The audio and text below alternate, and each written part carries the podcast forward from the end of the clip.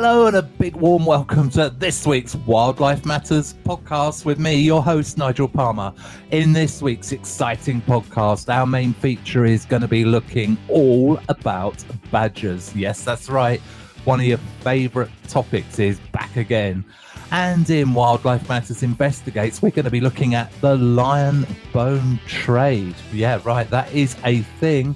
And we're asking, is it a roaring success? Hmm.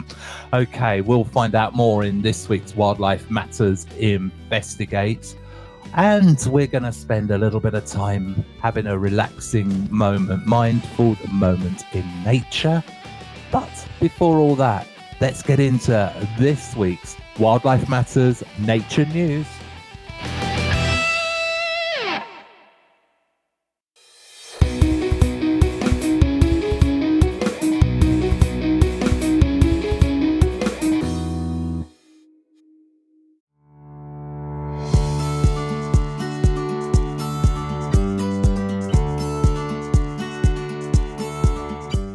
Hello, and welcome to this week's Wildlife Matters Nature News, where we're going to be looking at something I'm sure a lot of you would have already seen on social media, and that was the Metropolitan Police shooting of two staffies last week, Marshall and Millions, on an open street in London's Limehouse last Sunday afternoon.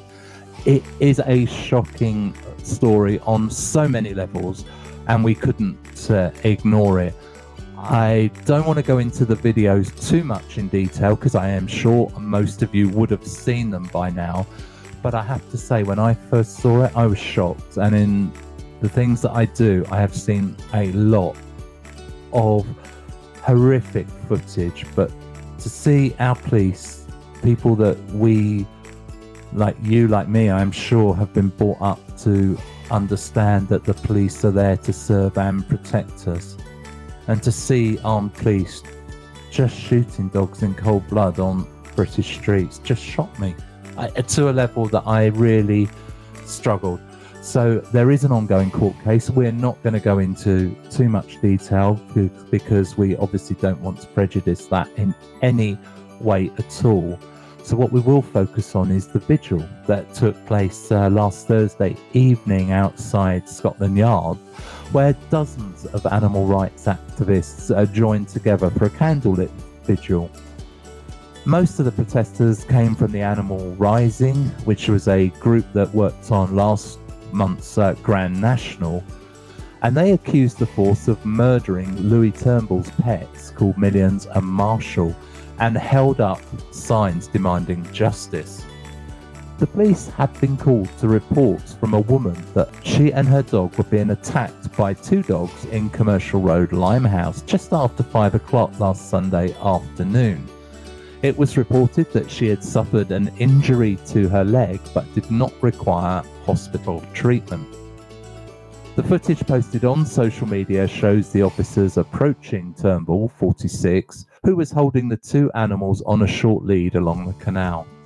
Turnbull was tasered in a heated exchange, arrested, and charged with being the owner of a dog dangerously out of control and in possession of a dog whilst disqualified from owning them. He appeared in custody at Thames Magistrates Court. Turnbull has pleaded not guilty to being an owner in charge of a dog dangerously out of control and will appear at Snaresbrook Crown Court on June the 6th. A petition calling for criminal charges against the officers who destroyed Turnbull's pets has hit over 100,000 signatures.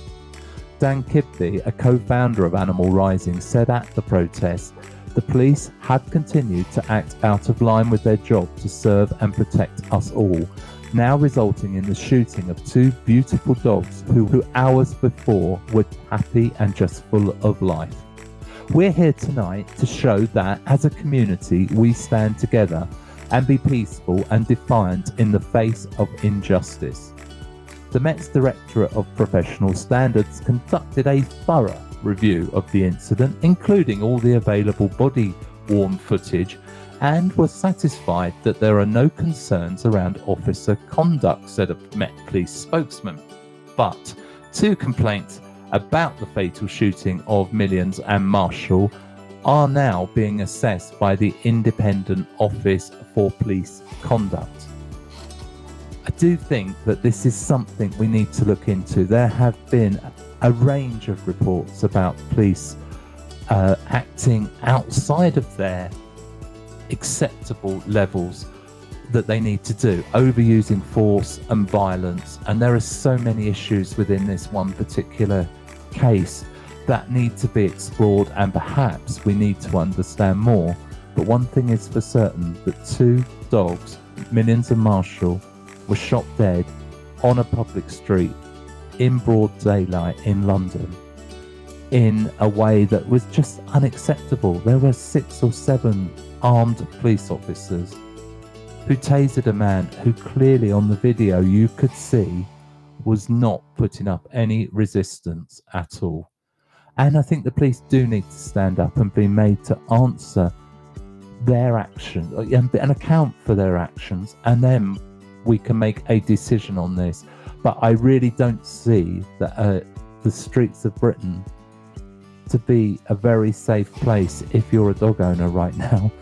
It worries me, and I don't know what we've become in our society, but I really think we need to stop, reflect, and take a look at what is driving us to become such a violent, selfish, and just a cruel society. Anyway, a little bit too much opinion from me, possibly, on that one, but uh, this has, uh, you know, I've been in this over 30 years, and this has really shot. I've never, ever seen anything like this. So do follow. Uh, you can follow Dominic Dyer on all social media platforms, who is campaigning for some justice for this. And I suggest you get over and see the work that Dominic's doing, or catch him on some of the TV, radio, and other work that he's doing to highlight this case. That, for now, though, has been this week's Wildlife Matters Nature News.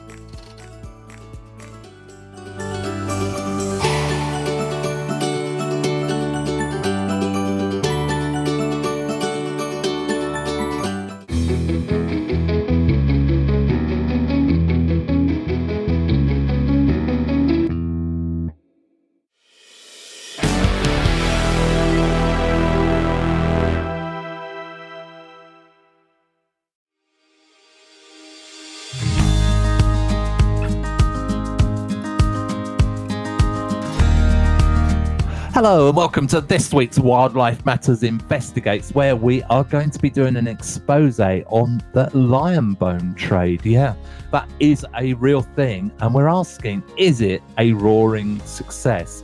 Well, before we answer some of those questions, uh, we ought to begin by outlining some of the recent history of the illegitimate trafficking of lion bones.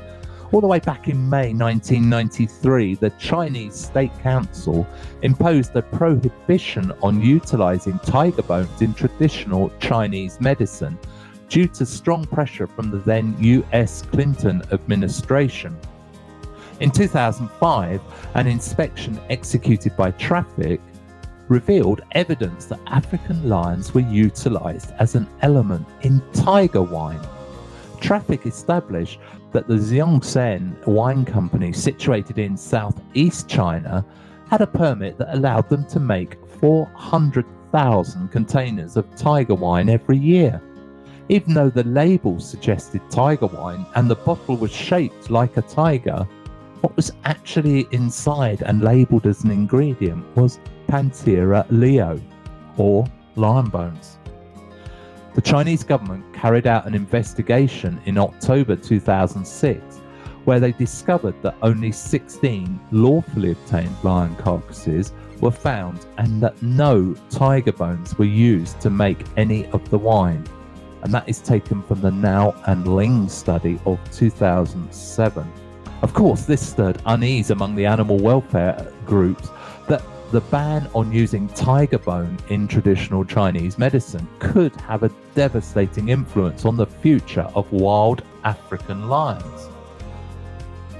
Then, in mid 2008, South Africa issued its first export permit for 50 lion skeletons to be exported to Laos. that were obtained from captive bred lions. South Africa fast became a centre of attention at this time due to the number of captive bred lions held by breeders and suspicions around the can hunting businesses that were in the country. For the next three years, CITES approved over 1,160 lion skeletons, or about 10.8 metric tons of lion bones, to be exported from the country.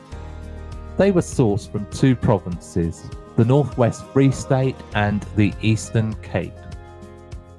South Africa is notorious for breeding lions on a large scale, and many facilities promote their canned hunting industry that allows hunters to shoot wild animals inside enclosed areas. Northwest Free State Province is the epicenter of the captive lion breeding industry and has around 3,000 lions in over 70 breeding and two hunting facilities. This is a tragic life for the captive bred lions that begins at these breeding centres that masquerade as rescue centres, but ones that allow cub petting and lion walks as the cubs get a little older. Cubs between 6 and 12 months of age are then sold to the hunting estates where they are openly advertised to be shot. It's your choice whether you use a gun, a crossbow, or a bow and arrow but the animals will often be sedated and placed within small enclosures, providing a guarantee that the hunter can bag a real lion. This horrific trade has no compassion. Once the canned hunter has paid his dollars and killed his lion and then gone off with the lion's head as a trophy, the paws, tail, and in the case of males, genitals and their bones are then sold to dealers to be used in traditional Chinese medicine. However, the value of a lion skeleton is determined by the completeness of the skeletal set. The increased value of lion bones has led some lion farmers to exhume carcasses of lions that were buried before 2008 to obtain their skulls. The horrifying trade in lion parts has caused an increase in the price of lion bones that has now soared to more than 500 US dollars per kilogram, meaning that lionesses have a greater value to the breeders as bones than she does to be killed by the so called canned hunters. And note in none of this is there any value given to the life of that wonderful lion or lioness and its value to the natural world and our ecosystems and just the magnificence of the creature itself. I just find the whole thing so appalling. Desperate syndicates driven by the immense profit, have now resorted to slaughtering entire packs of their caged lionesses. Previously, females had little or no value to breeders from hunting, but this huge increase in profits has made the females commercially viable or valuable. I just hate it. The international community was outraged at the barbaric practices and had hoped to use the CITES COP17 to introduce zero quotas on wild and captive lion bones being sold into the traditional Chinese medicine trade. But instead, South Africa tabled a compromise document, and this was agreed and it allowed the disdainful practice to be continued unhindered. The cost is tremendous. Lions are being torn from their families and mercilessly killed for the grasp of corporate greed. I think South Africa should be ashamed of their decisions to basically just make money from what is a natural asset of the country. And surely they can understand that if they leave the lions in the wild, then people will want to come to their country to see the lions and enjoy their amazing habitats and what a beautiful country South Africa is. Anyway, let me try to explain to you what is tiger wine because I'm sure many of us don't know what it is, haven't heard of it. Well, let's first start by looking at traditional Chinese medicine, which is supposed to take a holistic look and link the body and its ailments to the local environment. Because the tiger is seen as agile, strong, and energetic, these attributes are given to tiger bone wine that is used as a stimulant for fatigue or for bone related ailments such as arthritis or rheumatism and even osteoporosis. Tiger bone wine is made by soaking powdered tiger bones in rice wine for long periods of time, in fact, often up to 10 years. The belief is that by absorbing nutrients from the bones, the wine will pass on the animal's strength and vitality to the person who drinks the wine. Well, first of all, we'll let you make your mind up on the medicinal values of tiger wine, but Wildlife Matters would really caution you against anybody against drinking the fermented bone wine as any form of cure and the fact that it could do anything to you, apart from, I would imagine, make you feel completely just yuck.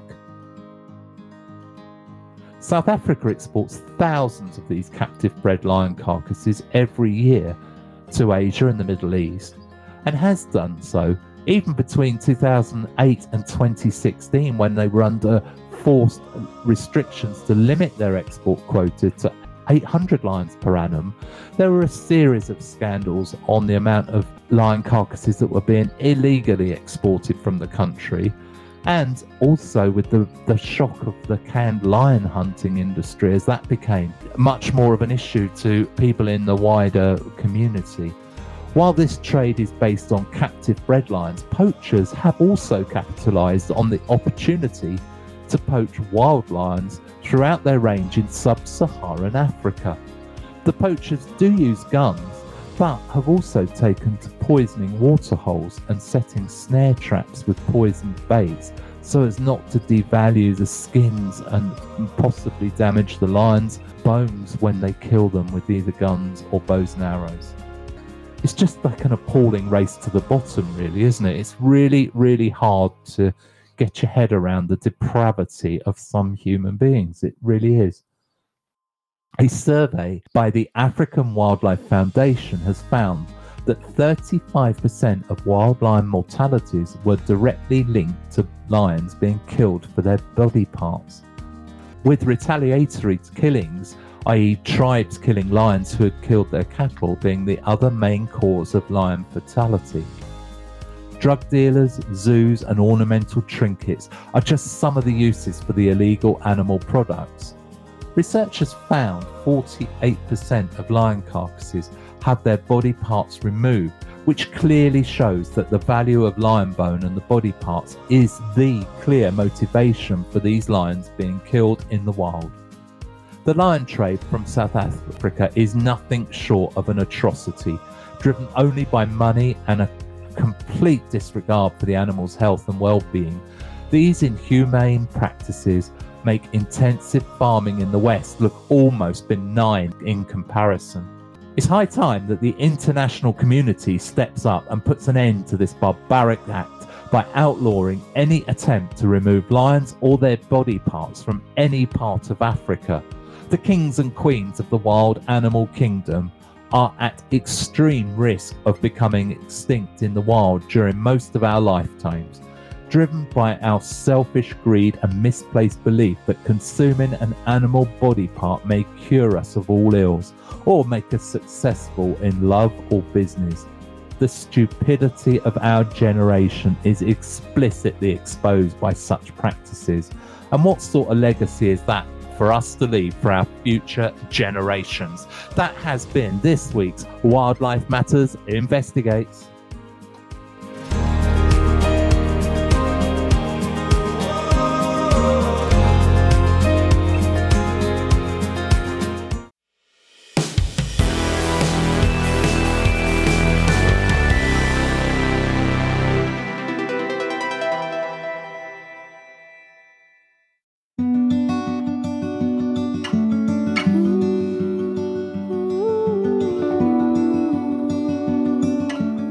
That's that time again where we get to just sit back for a few moments and relax with some sounds of nature.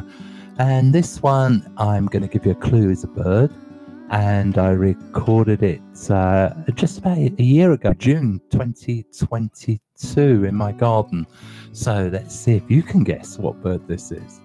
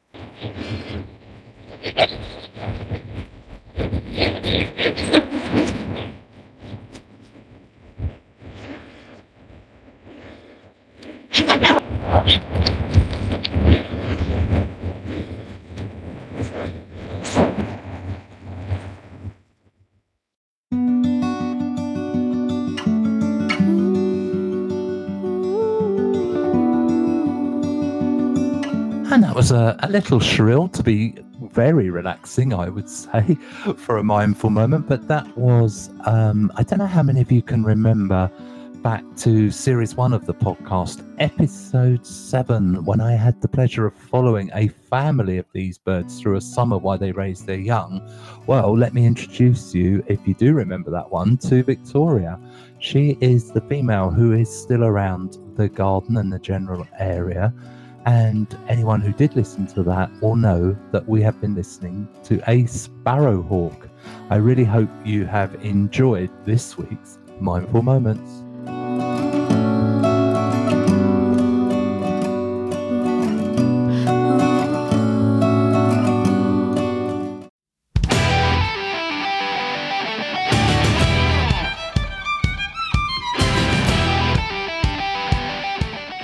And welcome back. And on this week's Wildlife Matters main feature, we're going to be talking all about badgers. Yeah, one of your favourite subjects. And um, it's the first in a series, really, of podcasts celebrating some of the UK's most iconic wildlife. And that, of course, is the badger. With over three decades of experience with badgers, I'm really delighted to be able to share my insights into their ecology, behaviour in the wild we would explore the way they communicate within their communities, how they forage for food, and how they work together to protect their stronghold territories. Unfortunately, this celebration must also come with a warning about the dangers that wild badgers face in the UK today. Wildlife crime, such as badger baiting, their dwindling natural habitats due to overdevelopment or destruction by humans, and of course the government approved Badger Culls. In a separate series of podcasts, we will cover each of these issues, as well as my experience working with wounded badger patrols set up in 2013 to help protect badgers from being shot under the government licence. For now, though, let's marvel at the resilience and beauty of these incredible animals. First off, then, we're going to take a look at badger ecology. European or Eurasian badger of the genus Meles is a native British mammal species and a member of the mustelid family that also includes pine martens and stoats. These low slung animals are much maligned for their perceived grumpiness, but in reality, they are social animals that live in tight knit groups called clans. Although members of the Mustelidae family are large carnivores with fearsome reputations, badgers themselves are omnivores who love nothing more than to dig. They'll spend hours burrowing intricate tunnel systems into the earth.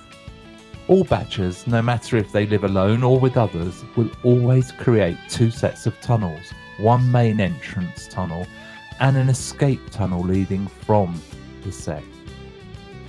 Setts can have multiple entrances though, but the number of setts doesn't necessarily indicate how many badgers will be calling them home. Badger setts can be passed down from generation to generation within a clan. Some continue to exist for centuries without ever falling out of use. These terrestrial burrow systems provide shelter from predators, as well as shade during hot days and warmth through the cold seasons. Inside the sett, there are several sleeping dens and a nursery den for newborn cubs.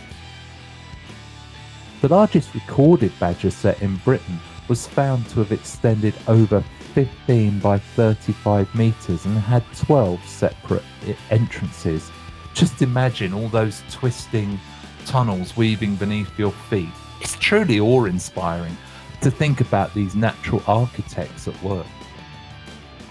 Badger species have been in Britain for at least 250,000 years, with historians now suggesting that badgers could have been here for more than 400,000 years, and that is way, way longer than us humans have been here.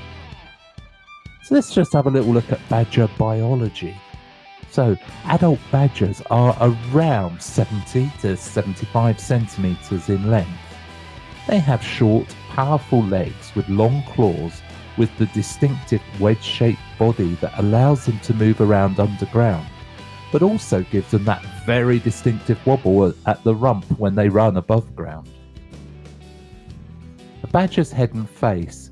Well, male badgers are known as boars and females as sows. Males are generally longer and heavier with a wider head. Adult badgers can weigh something between 12 and 15 kilograms. Badgers are easily identified by their black and white striped faces. They have very powerful jaws, with their jaw muscles attached to a ridge on their skull, known as a sagittal crest. This is what gives them their distinctive head shape. An adult badger's fur is dense and the individual hairs are very thick.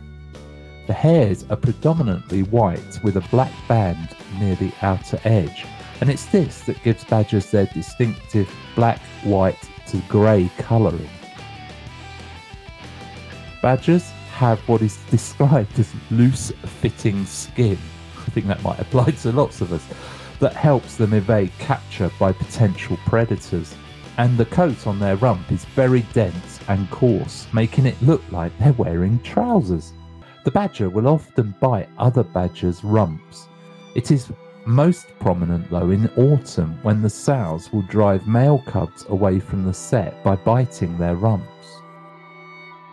Badgers spend most of their time foraging for food or foraging for mates. Their territory can be around 50 to 100 acres and consists of underground burrows and tunnels that the clan call home. The badgers love the thrill of a good fight and one badger will challenge another to secure mating rights with a female. They have pretty poor eyesight, but a very well developed sense of smell. They use this for communication between the clan members, including danger alerts and mating status, using a range of scents that they produce from glands on their feet and the base of their tail. Badgers raise their tails while marking so that all individual clan members have a similar scent. This is known as aloe marking. Another scenting method is squat marking, where they lift their tails and they dip their rear ends, which contain a subcaudal gland. When badgers defecate, they use specially dug pits, known as latrines, that are found around the edges of their territories. The feces will be scented as a warning to other badgers Badgers can also scent mark with their feet, meaning they leave a message every time they walk one of their regular routes.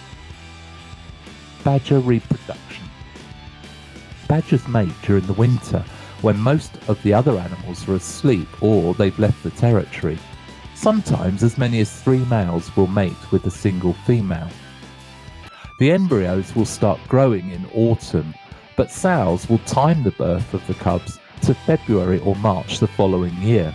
At that time, she'll make a nursery chamber lined with ferns and grasses under stones. She selects an abandoned burrow, or maybe she'll dig her own if there's not one available. Babies are robust enough to survive underground until their eyes open at around seven weeks old, at which point they will need their mother to bring them solid food in addition to their milk almost every night for another two months or so. In early summer, they begin to appear above ground as most other animals are settling into their territories. They stay with their family until early autumn when male cubs are driven away from the main clan to find new females, and the cycle of creating new clans begins all over again. What about the diet? What do badgers eat? Well, badgers are best described as opportunistic omnivores. You see, they'll eat a wide range of seasonal foods, but they predominantly eat earthworms and insects. In spring, their diet will include plant bulbs such as bluebells and daffodils, and the eggs of ground nesting birds. By summer, they will be eating small invertebrates and raiding the occasional bee or wasp nest for protein packed larvae. When autumn comes around, this is a vital time, and badgers will take advantage of the abundant natural harvest by eating fruits, nuts, grains, maize, and other things such as blackberries and apples. These are all vital to build up their fat reserves for winter. Badgers do have poor eyesight, so hunting fast prey is pretty rare. They use their amazing sense of smell to locate rabbit kits and grubs underground.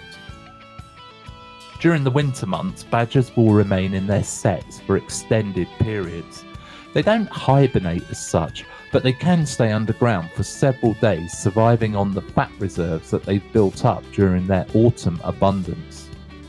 During winter, the ground will often become frozen, sometimes for several days, and even these natural diggers can't find worms that they would normally eat. This is where their varied diet will assist them, and they will take mollusks and other remaining fallen nuts and fruits, in fact, anything that they can find. Just like other wild mammals in winter, badgers have to use a massive amount of energy to find and digest food, so they need to be pretty confident of finding food, or they are better not to venture out in the first place. Now, with such a long history of uh, being in the UK, of course, badgers are intrinsic to our culture, our mythology, and our folklore. So, got a little bit here that I just wanted to explain some things that you may or maybe not know about badgers. They're elusive, mysterious, and ingrained in folklore. The badger is a uniquely English animal. There are some fascinating stories from our ancestors, and maybe a couple of things that you may not know all about badgers. So, the name badger is from the white mark on the face and it is said to resemble a badge. Or maybe the name comes from the French word bêcheur, which means digger.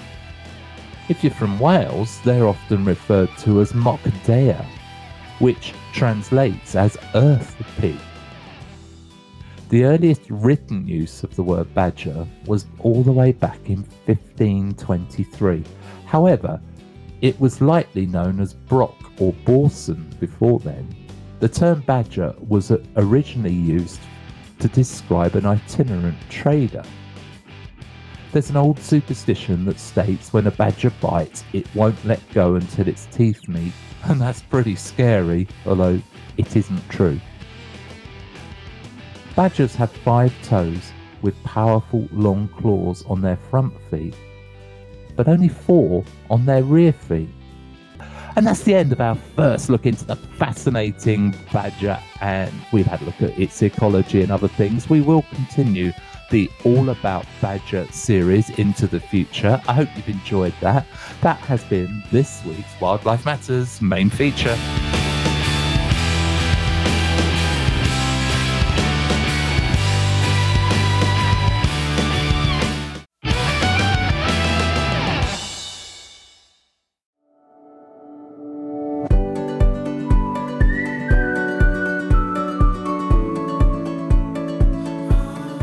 Back, and I hope you enjoyed this week's Wildlife Matters main feature. Now, what's coming up on the next Wildlife Matters podcast? Well, let me tell you.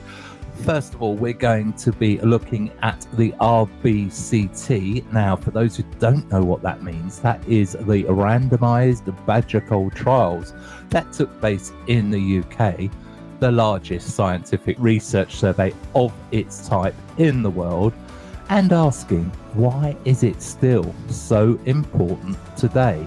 And of course, we'll be giving you the answers. Then in Wildlife Matters Investigates, it's time to pack our bags because we're off on a trip.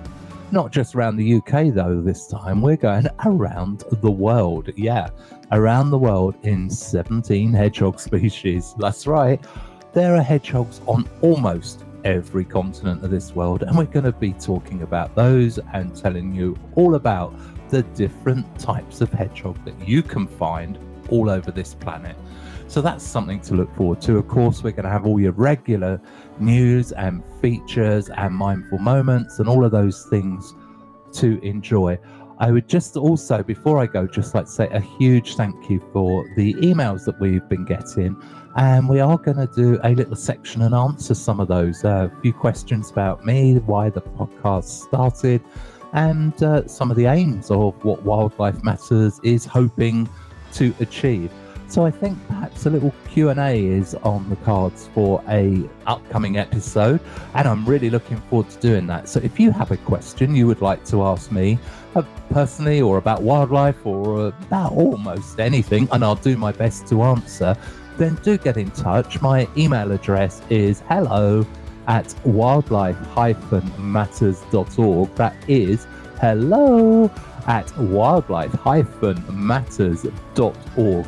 And I really look forward to receiving your questions and hopefully answering them in a future episode not too far away. And that's it for this week's episode. So, all that's left for me to say is thank you so much for your company. And this is me, Nigel Palmer, Wildlife Matters, signing off.